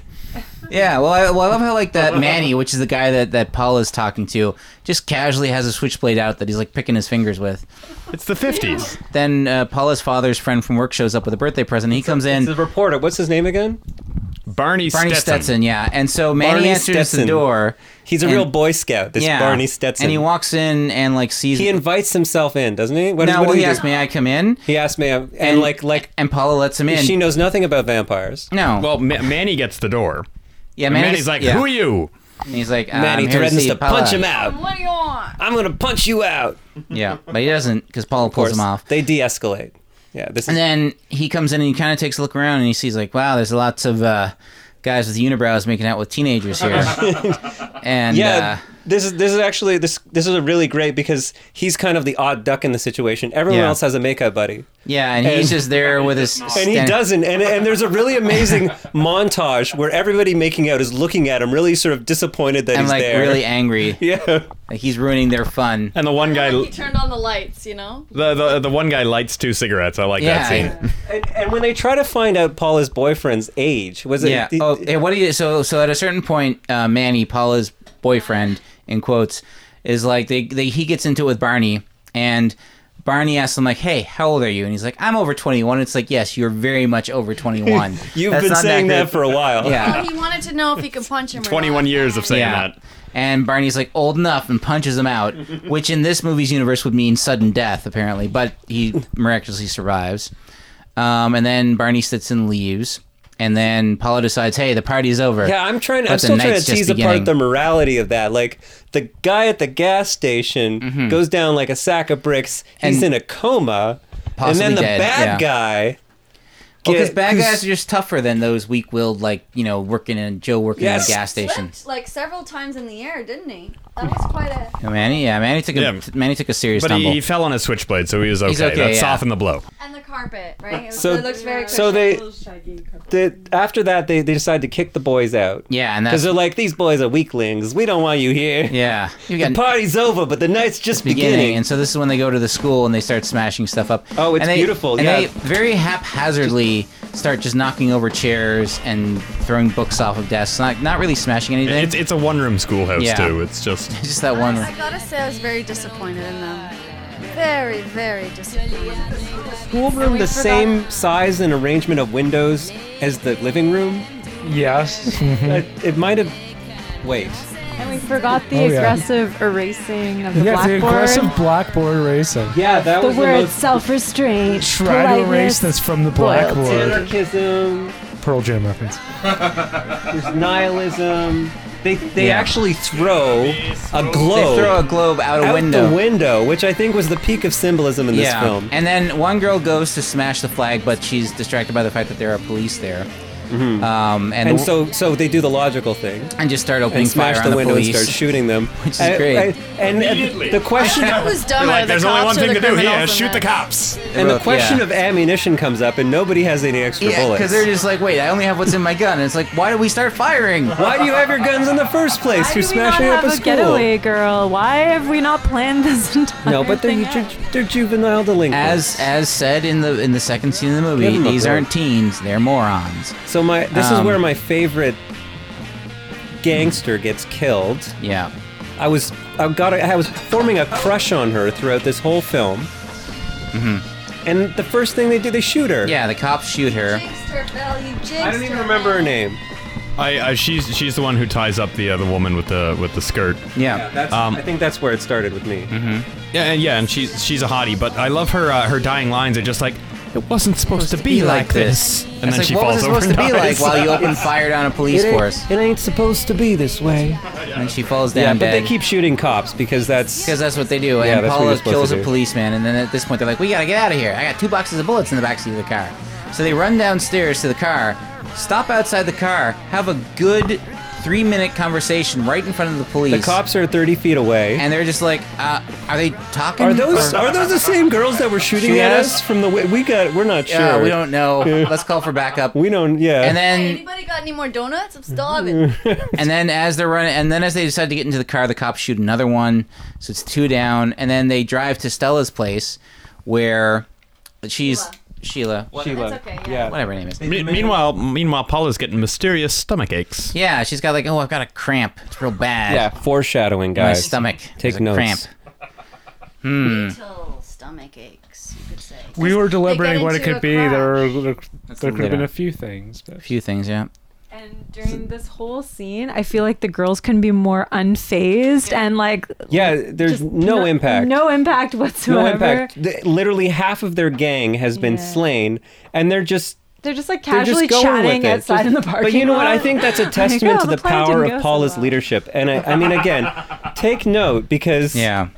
I think if you run a company, maybe you're thinking of starting a business, you should watch this film and really pay attention to Paula. Just shoot It's the also cop. the whole so what of it all, you know? yeah, yeah. I feel like I should really drop. nihilism's nihilism's a big part of leadership. Well, the whole the whole argument of this film, the whole moralizing that happens at the at the beginning, at the end, is that parents now don't pay enough attention to their kids, and so now their kids are raised in an entitled. It's very much a criticism of the millennial generation, but from 1956, which goes to prove every generation gets pooped on by the previous generation. Yeah, yeah, we we missed a little detail when when Yeah. Mm. her uh, when Barney Stetson gives her the gift. He's like, "Aren't you gonna open it?" And she's like, "I know what it is. My father gets me the same thing every year. It's a watch, And my mother gets me the same thing too, a brand new car. a brand new car." And you're like, wait, wait, what? Whoa, whoa, what? Was there a lot of mid-Atlantic accents in That's this just- film? Because that's, yeah. that's that's our reenactments. That that's that's just the way you you describe anyone who talks before 1975. Hello, I'm Monta Cronkite here. So Yeah. so they're at Sheila's place. And Sheila is like, "What are you doing?" And she's like, "We need clothes and money to escape." And Sheila's like, "Well, I'm going to call the police." And uh, Paula pulls out a gun and says, "Like, I've killed a policeman." And she and She she's like, aims at Sheila's feet and shoots her in the stomach. "Well, Sheila then says like." Oh, I was bluffing before, but now I really am going to call the cops. so then, Like, Sheila, come on. How long have you been a criminal? This Yeah. is not. This is not a good de-escalation. yeah, and so then Paula shoots her dead. And no, so but the- the- Paula aims at her feet Yeah, and it's- shoots her in the it's a very- stomach. the- and there's, I, I don't think they had a, I don't think they had a squib budget in this film. No, because there's nothing. Every time Yeah. someone gets shot, it's an invisible bullet. Oh yeah, this is like proto get even. Like, Yeah. In terms of Oh like, man! the shooting. But yeah, so uh, so yeah, because the whole point of the film is so what. So I'm, I'm just going to say that right now, so I can drop in a needle drop of the Anti Nowhere League's infamous punk song "So What" from 1978.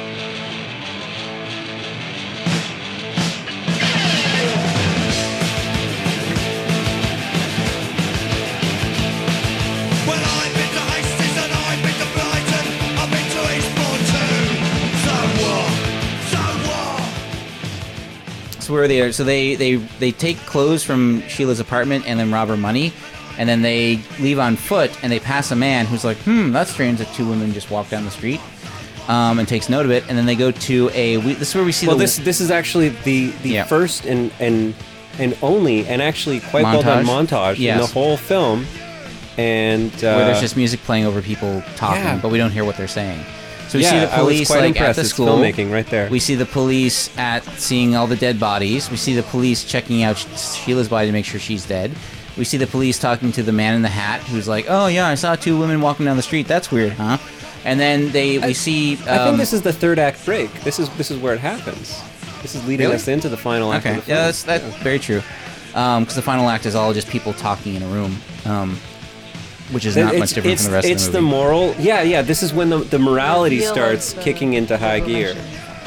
You know, in these films. So I guess the girl's plan is just to buy a car, which they do, And drive to Tijuana, and then drive to Tijuana. Yeah, so they buy a car in cash, which they show the guy them talking to the auto dealer, and he's kind of like, like his, the only expression is like, "You have all this money to buy a car? I'm not sure if I should sell you a car for this money that you have in your hand." Then he shrugs and he's like, "Ah, I'm- Yeah, I'm- take the car. so then they take the car and they're driving, and a police car pulls up behind him and says like, "Hey, pull over." And so They Paula immediately s- drive, yeah. drive like hits pedal Hits to the, the gas. metal, and then runs right into a, a plate glass window, and oh. glass goes flying. Only- the only visual effects shot in the whole film. Yeah. Which is quite impressive. Mm-hmm. And so her friend dies. Yeah. deep, deep. I think depressive. Uh, so her- Oppressive.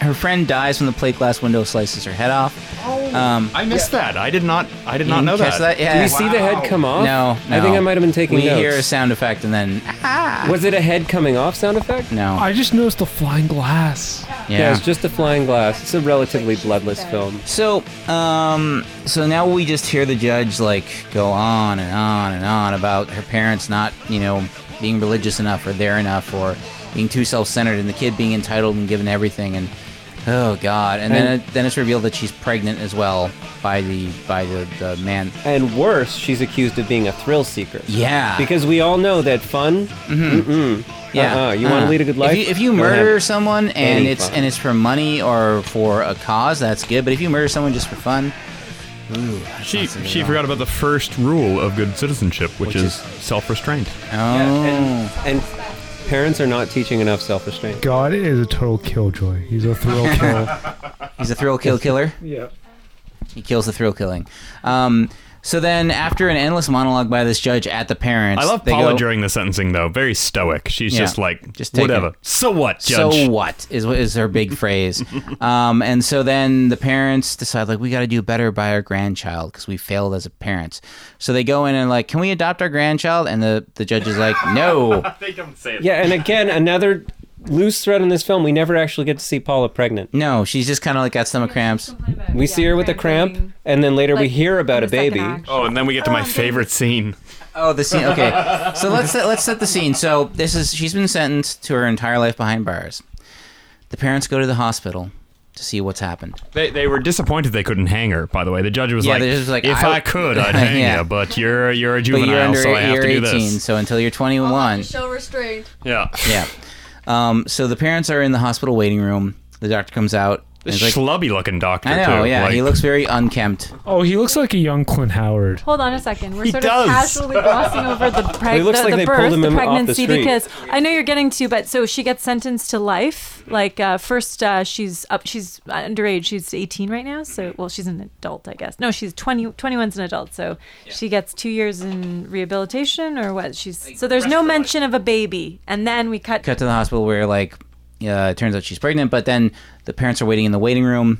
The doctor comes out and the Clint parents are Howard, like Clint young Howard Clint and Howard. the, well, we there was a little bit of poetry as well Yeah. in this sequence when the the judge is, is Oh, he rhymes thrill with moralizing. kill, yeah. yeah, He's like that you kill for a thrill, and then he's he, or the, your daughter kill for a thrill, and then he said. You gave her a new dress instead of a caress. You gave her a new car instead of a heart. No, I'm missing out on this. No, that's that's what that's what the parents say when they're alone together. Yeah. uh, at the back of their house, Instead and of they're giving like, her a caress you know, instead of maybe a we new did dress." do wrong by our daughter. We gave her a dress instead of a caress. We gave her a car instead of a Heart-to-heart. heart-to-heart talk. Which yes, they Doesn't kind of quite lose the rhyme. rhyming thing. Doesn't yeah, quite rhyme. So, anyways, they're in they're in the waiting If you're room. Eminem, it'll work. The doctor the doctor comes out. Just stick a yo at the end of that. It's Put a yo in there. The doctor comes out, and the parents are like, "So is the baby okay?" And he's like, "Yes, the baby is healthy and ha- and happy." What about her daughter? And the doctor goes, "She died." And the parents don't really seem to All just burst out laughing, didn't we? Yeah. At this this young girl who's now dead. Um, And then so they're in front of the judge, and the judge is like, "I will not grant you adoption rights to that because you cannot prove yourself worthy of being parents." So now the the child will now become just a ward of the state. Cut to the silhouette of bars on a wall as a baby screams in the background. The end. So guys, now that we reached the end, what are our final thoughts? I'm going to start with Vanessa. What are your final thoughts on Ed Wood's The Violent Years? That ending was depressing. Like if you think about it, it's kind of, it's pretty depressing. Um, great clothes. Love the wardrobe. I mean, I like I'm not a big 50s. Like I'm not a fan of 50s style, but like it's not my favorite decade, but I actually really appreciated it watching these girls and uh, I don't know. I kind of wanted to get to know the girls more. I was just disappointed with the character like no character development. I felt like that's how I felt. And the soundtrack was pretty good, I thought, right? I'm trying to be positive. Um, yeah, no, and I don't know. Does anyone want to, or should we just go around? So, our next extra special guest, Phil Sportel, what is your final thoughts on The Violent I, Years? I'm, I'm just I'm sort of taking my notes right now. I think the film had a firm grip on reality. I, I think pretty much everything that we saw on screen actually happened while the camera was rolling. Yeah, that, uh, that's one way of looking at it. The, the, sorry, the- They used real actors. yeah. The the one thing I noticed was um, there was there were little glitches, like when the camera cut and somebody's they're holding something, then they're not holding the thing. Yeah, like I said early on, it's continuity schmontinuity. Yeah, no, this this it's everywhere. I think every second or third cut, there's some kind of continuity error. Um, I thought the titles were really good. I think I'm going to come back to that right at the start. Mm-hmm. And but at the end, the titles didn't match the titles at the start. They might have had different guys doing it. I They don't probably know. they probably had like because that se- that early sequence was probably done somewhere else, and it was You know- probably different because they probably didn't pay that lab fee, so they had to go to a different lab to get the the end titles done. it could have even been that it was titles from a different film. Very And they- true. You know, like the fi- the film is called The Violent Years. That could be about anything. Yeah.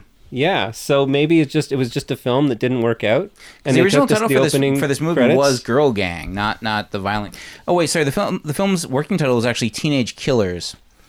That would have Um, been so much better. Yeah, I'm I'm I'm trying to actually think of of of my my real thoughts on the film. I I really related sort of to the to the girls more than to the moralizing. Yeah. Like I'm like that would have been me. Well, the, mo- the moralizing was was was just the product of the time. Like the only way to show all that stuff on screen and have the characters be unrepentant was to have a moralizing ending. A- it was it's definitely a like like you're saying it's an artifact of its time the reason why it stands out is because it's an ed wood film Yeah. um, he wrote it and and that's why we're watching it instead of some other film in fact we watched a bunch of trailers There was there were trailers, yeah. So like Before this the is film. what we watched. I should point out what we watched was the the American Genre Film Archives uh, Blu-ray release, a co-production with Something Weird Video of Ed Wood's The Violent Years, and they always go above and whenever uh, the American Genre Film Archive or AGFA as they're known g- uh, releases something, they go above and beyond because they they release the movie in a very cleaned up uh, 4K restoration, and then they also include a bonus uh, like a bunch of good bonus materials. On this one, it includes the bonus movie Anatomy of a Cycle from 1961, which I've yet to see, and it includes what they like to call their their crime uh, thriller trailers, where we we saw like a bunch. We saw it ended with the They were- Sinister Urge. Yeah, they were. Yeah, Sinister The Urge. featured But Diary then of all a the Bad other ones, Girl. uh, all the other ones, Yeah. I think, were like European or French. yeah, European, that would- transplants. that had been, like, And they adapted, all yeah. they used the same phrase. What was the phrase? Intimacy. intimacy Intimacy. something about intimacy Oh yeah, like a Like un- level of intimacy you've never seen on Yes. screen. Mhm. Shocking scenes of intense intimacy. It was And their euph- sexual frankness you've never seen Yeah, before. sexual frankness, frankness, intimacy. Because again, never before like, on screen has a movie been this frank about this sex. is still like Hayes Code Hollywood. So like you got to remember like there's such there was some, by the way, nudity in these trailers. Well, it was they were European, and it Yeah, was okay. Uh, side boob, and because again, But- there was but a full more ass at points. Yeah, there was, bec- but because in those movies there was definitely some moral. There was some moralization going on, so therefore it could be excused. So it's kind of like, like so the third act of every one of these Yeah. films was just like Someone that's telling- why that all all the other Yes. stuff is All- wrong Yeah, that's the thing. Like any woman Don't that has do sex that. in these movies dies fast. Yeah. It's like, and it's interesting because like when, so in the fifties, to get around showing nudity in certain films, they would they would call something like a medical film or a documentary. So it's like they would do like a nudist colony film because they were like, oh, we can show naked people, and it's like, oh, we're just exploring a social. uh, a construct that's new in society, the, the nudist colony, which is totally nonsense, didn't exist. You- Sort of like the documentary theater. Yeah, Those exactly. Clint Howard, like men Well, in it's like- trench coats. Exactly, yeah. And they would have someone, a doctor on set being like, Hi, I'm here to talk about gynecological something or other. I, mi- I missed that low in the mic, but I heard it. I heard it in my ears, but not the mic didn't hear it. Um, so, Phil. Phil Sport. Mammoglams? Mammoglams. So Phil Sportel, uh, any further final thoughts? Um. Yeah. So uh, what I was saying was about the the The the, kids? trailers that they all sort Yeah. of seem to feature this this kind of like morality, and it's kind of you learn the the film's almost more interesting for what it's trying to tell you about morality. But at the same time, you could tell that Ed Wood he, he wasn't really buying it when he No. was when he wrote the film. You know, he he knew kind of the things that everyone else was saying, but he was just sort of saying it because he had to, so he could write a film. Yeah. You know, I I kind of wonder. What I wonder is like, what was was this a paycheck for Ed? Wood? Yeah, it was totally There's a definitely a paycheck. So there's not a lot of like, there's not a lot of personal. There's no heart to it. passion. Yeah. Aside from the the, the girls with guys names Yeah. thing, maybe, and a couple of bits of dialogue where it sounds like he's writing about writing about writing about the thing. Yes. He's not really Mm-hmm. in it. Getting into my final thoughts, I guess. Um, I mean, it was it was in terms of like an Ed Wood film, which is you're going in to see something that's like uh, a little bit bad, something you can laugh at, that's supposed to be made seriously. I think is the idea behind seeing an Ed Wood film. It Mhm. has a few of those moments, not Yeah. as many as like uh, obviously Plan, Plan Nine, 9 from or Outer Glen or Space. Glendo. Outer Um, Spice? Outer Spice, I said. I Is st- that the fifth Spice Girl? Outer Spice? Mm. It's like, it's like the Plan 9 meets Dune. Uh, Oh yeah, the Spice Wars. Someone called Denis Villeneuve. Yeah. Uh, Stop the Keep presses, going- keep Denis. going with your final thoughts, Kit. Uh, just like uh, some of the funny parts, like where we described the doctor thing, like I thought that was pretty hilarious. Where Mhm. they're like, "You've got a a beautiful baby granddaughter. She's gonna grow up healthy and hearty, and our daughter, yeah, she's dead."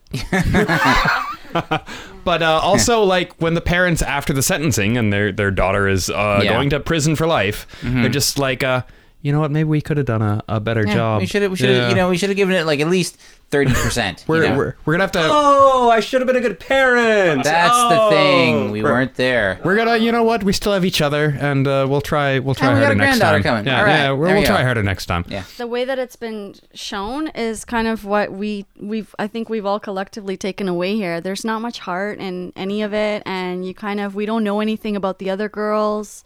We don't know anything like really. people are jaded. This is And this it's is John kind of Paul like, Sartre, you can't basically. Really this feel is attached to anything in it. Phil Bardock, what are your final thoughts My on final the thoughts Violent are Years? I think Ed Wood kept those sweaters. I think he kept a lot of the like some of the clothes in it seemed a little baggy for the actresses. That were, and Oh, I'm yeah. like, that's man sized. That's I, yeah. I would not know, doubt it for a second. He could have been saving some money on the wardrobe budget, you know, dipping They into his maybe own just like closet. lent them his clothes. That- well, that's another theory I had. Yeah, He's like, can we just cast people that are my size? well, the interesting thing is that there was one credit, and I can't remember if it was for wardrobe or for sound recording. It was Glenn G L E N, and then the last name was Glenn G L E N N. It was the audio Glenn Glenn. post-production. Oh, right, it was recorded Audio by post, Glenn, yeah. Glenn, which I don't think is a real person. um, but yeah, so Phil If he was Bardock, final taking thoughts. selfies. Um, some good. The the pacing could have been tightened up, but Yeah. uh, Saying the least. they had a good message. Did it? It had a message. Not really. Yeah. Well, what would you describe as the message, Phil? Be better parents. Sorry, that's me jumping in. uh, follow. Go to church. I'd say don't be a slave to the rat race, man. S- Focus on what your kids are doing. Make sure to, you know, I mean, always be involved. well, I- it, what's what's crazy is they they made, went out of their way to make the mom Oh, look really like good. She's going to charitable events. The dad's got this But she's doing upstanding it job at in the the expense community. of her own daughter. So Phil Bardak, what was your final thought? Was that your final thought? Uh, more or less. All right, cool. Lillian, what is your final thought on Edward's The Violent Years? What I can say that hasn't been said yet, um, like I kind of want to take a little piece of everybody. Uh, yeah, everybody looked great. You know, it was the 50s. Um, yeah, I didn't really feel it really attached to anybody in this movie. Uh, I felt a big hole, so what, you know, about it all. Mm-hmm. Mhm. Uh, it was shot. It was shot nicely, and yeah, in reality, it is sad. Like the stuff that actually happens is sad. You know, these teens killing. It's so taken so lightly. Um, but yeah, I don't know. I I don't know. Now it's time for my final thought. Um, this film is very much a product of its time. And I mean, it's very representative of the B. It's like as I explained it at the start, it's shorter because as a B picture, it was meant to go on second. So therefore, you would have your A picture, which might not be like a classic from the '50s, like on the waterfront, but maybe it was something like, I don't know, like some. I'm trying to think of something from the '50s. The '50s was actually a bad decade. uh, Maltese Falcon. Multi that, again, that's that's too early. The Blob. Sorry, Kit just said not into. Yeah, it could have been like the Blob was your first feature, and then this film is like the follow up because it's black and white, even though it's from the mid '60s. Or the Forbidden Planet. Again, uh, yeah, but but around there, and so like then you got this like so it would have been like okay, come for the the A picture, then stay for the B picture. A little bit of dirtiness just to get you through through the night. Now it's interesting because some of the, one a couple of these photos are not from the movie. And that's on the cover of the the Blu-ray, but They- that's they could be that's from the standard. second feature. Yeah. Could be, but I don't think so. So, anyways, um, it's a product of its time. The Ed Wood script, like just the dialogue, kind of helps with it. I think the just the ineptitude in, in performance, um, also added to its enjoyment because you know with that doctor reaction of like, eh, she's dead, or you know these aren't kids, they're morons. I just love that line so much. There's a lot Or- of like real like I, I think written by someone else the lines would have been real clunkers, but somehow Yeah. Mm-hmm. there's a poetry to Ed Wood's clunkers. Well, he's got this idiosyncratic. Like when I rewatched Plan Nine from Outer Space uh, this year, it was I was shocked at like because I'd seen I hadn't seen it in like a, a good decade. I was like, you know what, this isn't as boring as I was, I remember, and it has an idiosyncras idiosyncras idiosecret Idiosyncrasy. idiosyncrasy that um, that you know only he really brings to stuff where he can make this drab, boring stuff kind of like come to life a little bit. So if it didn't feature Ed Wood, if it wasn't written by Ed Wood, like it would never have been re-released. It would have been forgotten, like so many other films of that era. But I'm kind of glad that it's not forgotten because we are losing so much of our cultural history from the 20th century that I'm just glad that we've got. Because even on the Blu-ray, they had scenes from an unfinished Ed Wood film that were only available on VHS. So like we had to watch these, you know, shot on 16 millimeter probably scenes through a horrible VHS transfer, and that's that's all we got of it. It's gone forever now. But this film luckily lasts forever, and that's good. That you know it's still around. That these people that did this thing that got seen by people back in 1956 is still remembered. Yeah, it was it was bad, but it wasn't boring. Yeah. It was also helped that we watched it. Like when I watched this on my own for the first time, it was a bit of a slog to get through.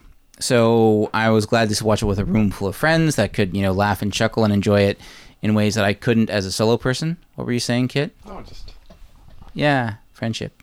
Yay. Um, so with that being said, next time on Death by Video, we're going to start our next series. It was also good to do a one-off because I miss doing our one-offs because the series are good, but the one-offs. And I'm trying to think like, how do I make a series that's a s can like have a theme but are one-offs? And so I've decided to do martial arts movies from countries that aren't particularly known for martial arts movies. We're going to be kicking Oh, I off. know what you're doing. Yeah, we're gonna be kicking off next week. Kicking off, huh? Yes, kicking off High kicking off. with the first and so far only film from a country not known for its kung fu. Yeah, I know where this is Ireland. And the film and the film we're watching is the 1998 near classic Fatal Deviation.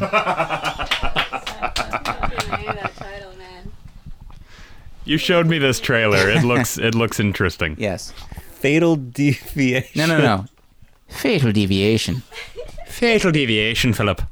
Faith in McGora Batman. It's Fatal Deviation. So we'll be watching a high-kicking Irish kung fu film It's called called Fatal Deviation. So, anyways, we're going to be watching that next film film next week.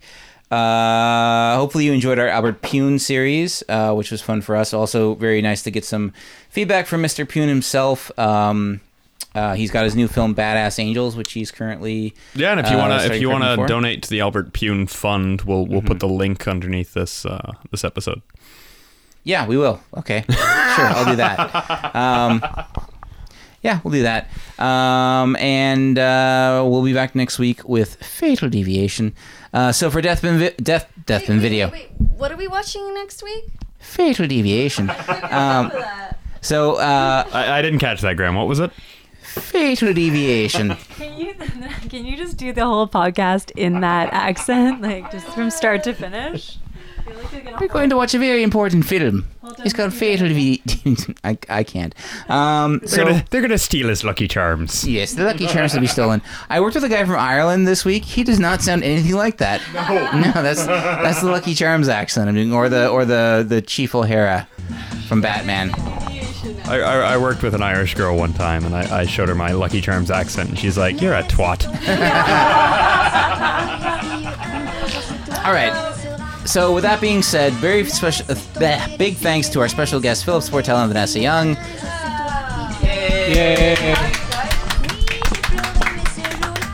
You guys are always a great welcome addition to the podcast. So, this Phil, this is your first time being on it. Um, I feel broken in. With that being said, for Death by Video, I've been Phil. I've been Phil as well. No, you've been Kit. I've been Lil. And I've been Graham saying, uh, be sure to rewind and we will see you next time. Bye. les filles, tu le paieras un de ces jours. On ne joue pas impunément avec un cœur innocent, avec un cœur innocent. Tu verras ce que je ressens avant qu'il ne soit longtemps, avant qu'il ne soit longtemps. La chance abandonne celui qui ne sait que laisser les cœurs blessés. Tu n'auras personne pour te consoler, tu ne l'auras pas volé. Laisse tomber les filles, laisse tomber les filles, un jour c'est toi qu'on le sera. Laisse tomber les filles, laisse tomber les filles, un jour c'est toi qui pleureras. Non, pour te plaindre, il n'y aura personne d'autre que toi, personne d'autre que toi. Alors tu te rappelleras tout ce que je te dirai.